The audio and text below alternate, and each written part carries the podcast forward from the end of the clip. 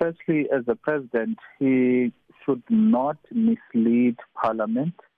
That is the first one. 2014, he said he has done away with doing business. Um, he's given the running of the business to other people. However, in this particular case, we find that he seems to have intimate knowledge. In fact, he himself is saying um, he is a farmer and he sells um, livestock, etc., meaning he's still in business. So that was the first.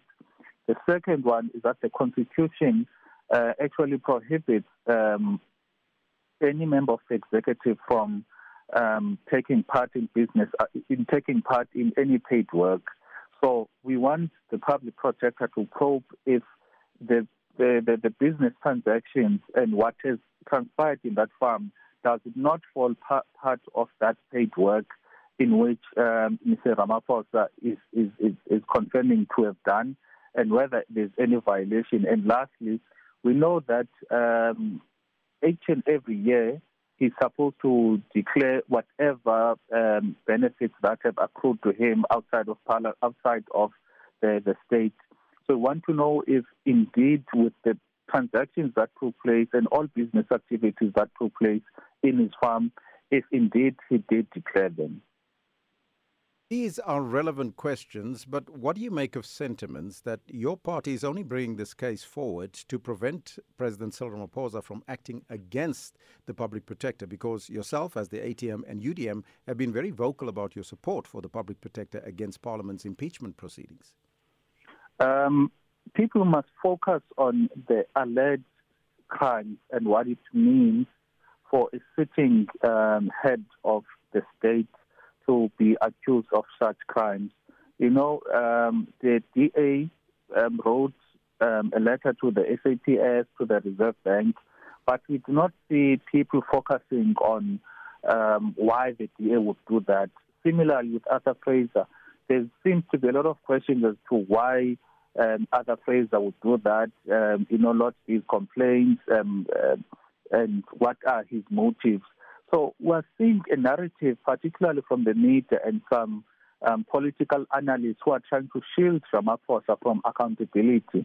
And that is something that is so, uh, you know, dangerous for our democracy if we are going to have a sitting president who we are going to have um, key role players in our country, either the media or political analysts, trying to shield um, someone from accountability, particularly when there are serious crime, um, serious allegations leveled against him, because the crimes of money laundering, corruption, um, holding of foreign currency, you know, they're very, very serious. So I would urge the public to focus on the alleged crimes um, and, you know, not to be distracted by any other noise as to what would be the motive. Because can you imagine if now you report a crime and you are asked uh, you know, the narrative would be why, you know, a crime, why did you report this crime instead of, you know, the investigation on whether a crime has been committed or not. You know, that should be the focus now. Mm. The ATM has also called on the Speaker of Parliament to find a date before the 15th of June next week for President Cyril Ramaphosa to account before Parliament. But the question then isn't the ATM jumping the gun? As this matter is being investigated by various authorities already? And why are you not waiting for the outcome of such investigations? Um, there's nothing that prohibits Parliament from doing its work. In the previous administration, Parliament was um, admonished by the court of not doing what it's supposed to do when it comes to holding the executive accountable, particularly in how it treated the former President Zuma. So it's critical that Parliament now is not making the same mistake of um, not holding the executive accountable. These allegations are very serious on the reputation of the state and also on the confidence people ought to have on um, politicians, on government, on the issues of corruption, on being law abiding citizens. Therefore, it makes sense for Mr. Ramaphosa to go to Parliament under oath because he's been explaining to other people, for example, he said he's going to go to the Integrity Commission of the ANC. He did not say the Integrity Commission must wait up until other investigations are done. He himself understands the importance of him accounting to his own party. Why is he not seeing the importance of accounting to the people of South Africa? Does it mean he undermines the people of South Africa, but he takes seriously his own party? So, as the ATM was saying, let him go to the parliament, take the nation into its confidence, and make sure that it dispels any notions that are there of um, perceived or uh, alleged wrongdoing from his side. The UDM, as well as the EFF, has asked the president to step aside in the meantime.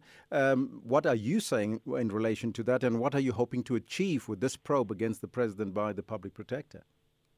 Step aside is an ANC language. Here we're dealing with the state, and the state only allows for someone to vacate his office.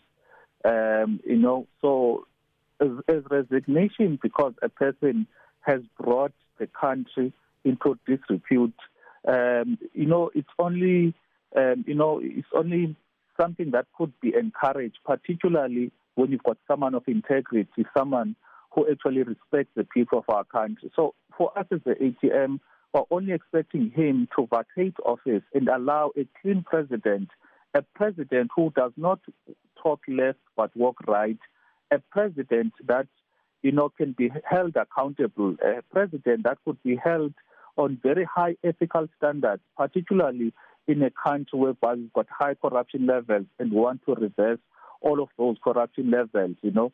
So that is why, as the ATM was very clear that he must step down, not step aside.